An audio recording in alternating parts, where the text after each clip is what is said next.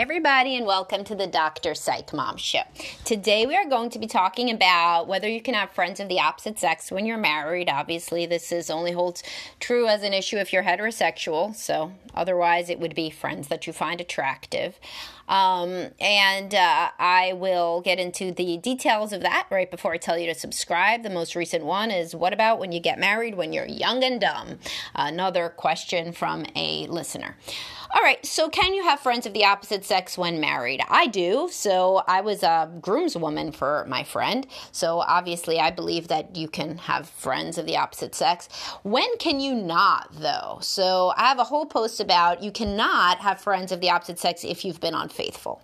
If you have been unfaithful, if you struggle with infidelity, whether that is uh, online or in person, emotional affair, physical affair, whatever, then, you know, you make your bed, you lay in it, and um, you've made your bed, and so there's no reason that A, your spouse would trust you to have an opposite sex friend, and B, that you should trust yourself. Because if you like somebody enough to be close to them as a friend, then you may well not be able to hold strong boundaries if they ever express a romantic interest in you, as you've had issues with boundaries in the past. So if you're a, it's just like being an alcoholic, right? Like if, if you've cheated, then, you know, it's, don't put yourself into situations situations where there may be a problem, just like if you are an alcoholic, don't go to a bar.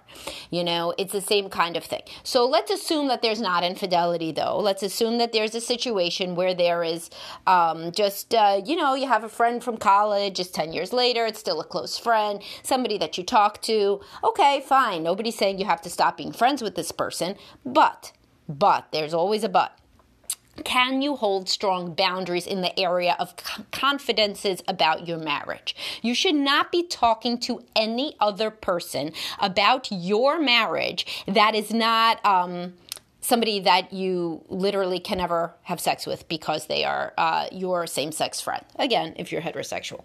So if there is any possibility that you could end up having sex with this person, do not confide in them about your marriage because confiding about your marriage makes them feel for you. It makes them feel intense connection with you. This is a way to bond. And if they have any marriage problems, they will start to share them back to you. And then you're two people who really like each other that are both complaining about your spouses. And what does that lead to? Well, it leads to something romantic because you are bonding to somebody who then starts to seem like a very understanding, loving member of the opposite sex and who really gets you and who feels the same and who's really there for you and who doesn't have to deal with any of the annoying shit day to day that they might if they were your spouse. So they can certainly have a lot of um, you know, a lot of sympathy towards you, much more so than your spouse, who also, also has to deal with whatever you're bringing to the table in terms of the marital dysfunction.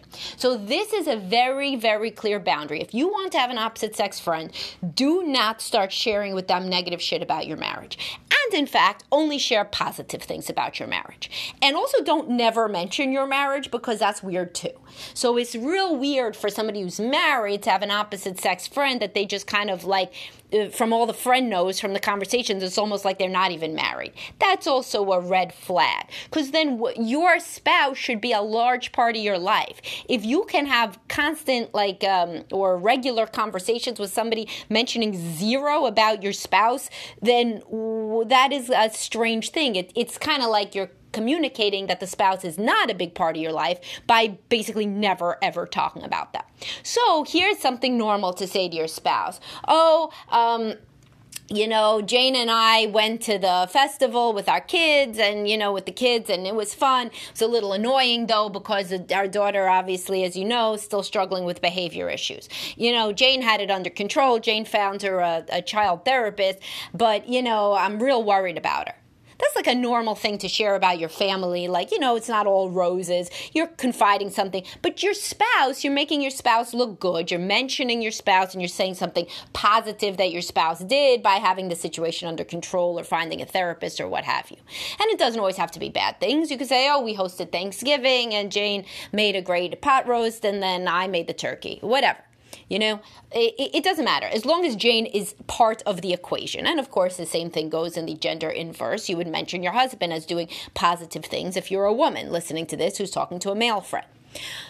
You don't want to go get drunk individually with your friend. That is obviously a bad thing. If you want to have a lunch or a dinner with them when they're in town and you have very good boundaries and no trust issues with your spouse because you've never done anything awry, amiss, then okay, but should you be getting wasted with a member of the opposite sex? No. Everybody looks more attractive when you're drunk. You definitely don't want anything weird or bad to happen. Plus, it's like weird. You know, you're like a grown up. You don't need to go get drunk with somebody who is a, a member of the opposite sex, and um, and just kind of hope for the best. Hope that they don't confide anything, or you don't, or there's no boundaries crossed. Why don't you just not put yourself into that kind of situation?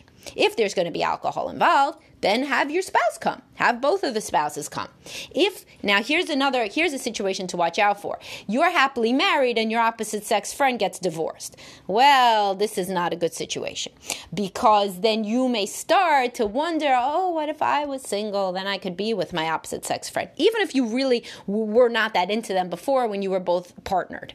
Or you may start to vicariously live the single life through your opposite sex friend who is going to be dating all these people off of dating apps and feeling free and young and unencumbered in a way that you might envy if you're honest with yourself. So if you're happily married and your opposite sex friend becomes single, why don't you put up a couple more boundaries and basically see them primarily with your spouse along? Okay. So there's something. If you want, if you're a rule follower, then that's like a good rule to follow. When else is it bad to hang out with your opposite sex friend? Also, when they are having some sort of a crisis and you're the only person they could turn to. This is not a good situation. Why are you the only person that they can turn to? This indicates some sort of drama. If they're partnered, they should talk to their partner. If they're not partnered, they should have other friends too. You are an opposite sex friend that is happily married and you want to stay that way. If you're un unhappily married, by the way, then you should really be extra, extra careful about hanging out with opposite sex friends because you're already unhappily married. So basically, if the wind blows on you the wrong way, you're going to want to cheat because you're unhappy anyway. So don't put yourself into situations where it's going to make it even harder for you. So at this point is when you would go into therapy and you would confide in your same sex friends. If you don't have any same sex friends, that's a problem. When people do not have any same sex friends, it usually indicates a deep self loathing about their gender. So women that are like, oh no, I'm only friends with men, they usually have had a bad relationship with their mother. Their mother taught them to hate women. Sometimes their father taught them to hate women. It's equal opportunity.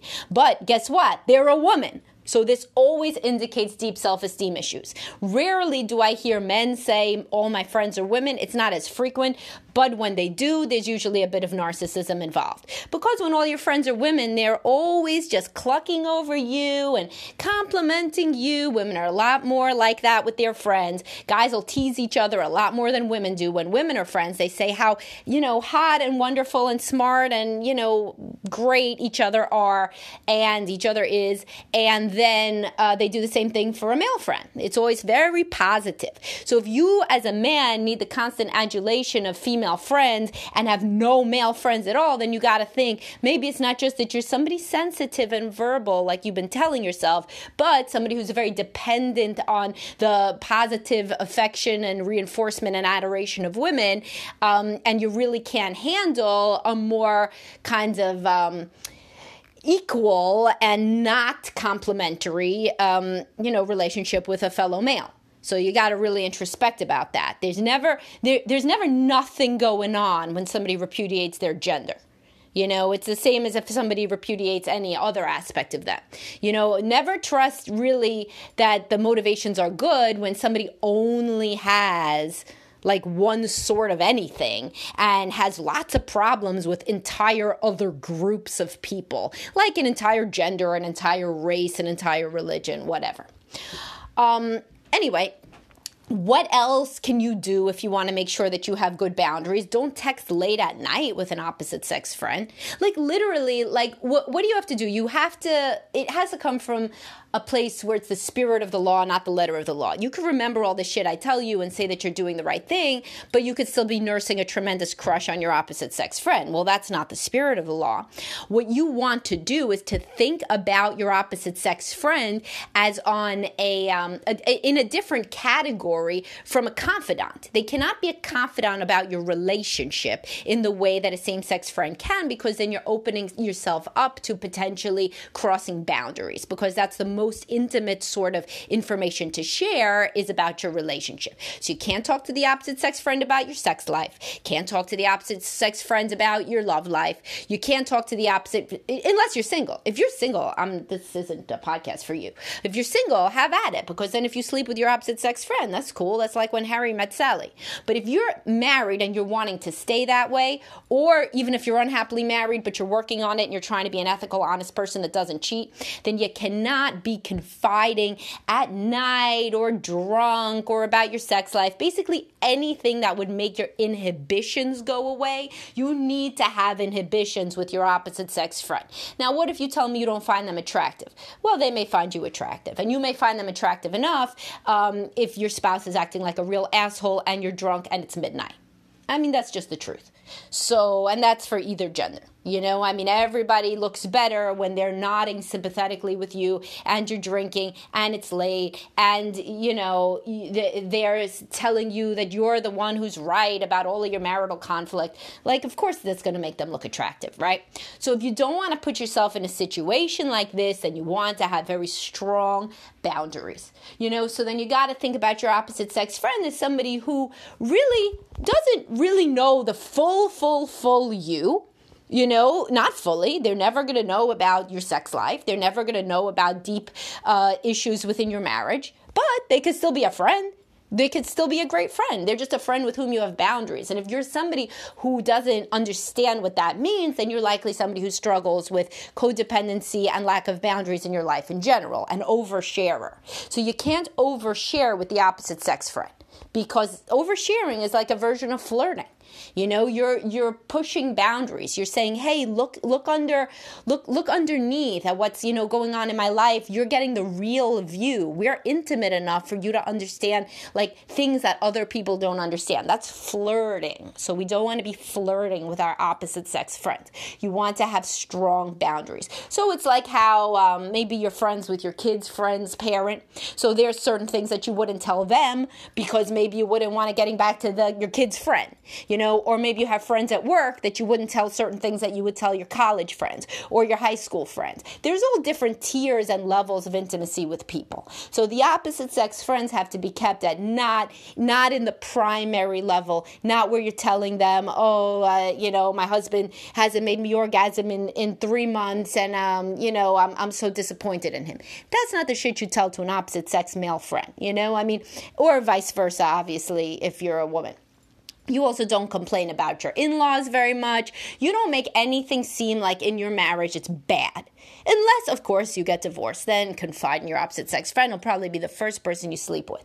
But, but if you if you're trying to be good, ethical, and to have boundaries, then just literally have the fucking boundaries. And it's good to introduce them to and and uh, facilitate a relationship between your spouse and this opposite sex friend.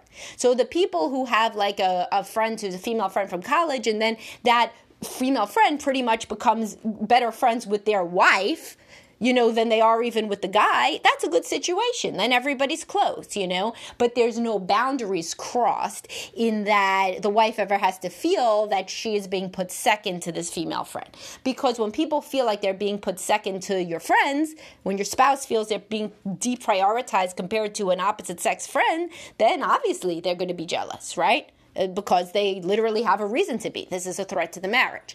But um, if if somebody conversely, if somebody says to you with zero history of infidelity or dishonesty on your part, if they say that you are not allowed and you have to get rid of your college friend and can never speak to him again ever, then that is somebody controlling. That's somebody to get into couples counseling immediately because they can't tell you to not be friends with somebody. They could tell you to not flirt with somebody, but if they're seeing flirting when there isn't even flirting, then that's a couples counseling kind of issue because that may be a very controlling, um, you know, preoccupied, attachment, insecure person.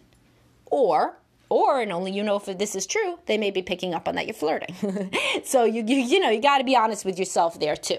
So don't try to make to have your cake and eat it too. Don't try to have the friend that really boosts up your ego because you really secretly kind of do like how much they're in love with you but also you know gaslight your partner by saying that's not happening. That's just not a way to you know be an ethical human being. All right hopefully i covered the uh, big issues with opposite sex friends. And if you have any other questions and you want to join my Facebook group, that is where I get lots of my podcast ideas. So please do join. You'll like it if you like listening to me and interacting with me because I interact in that group. And I'll talk to y'all soon. Have a great day.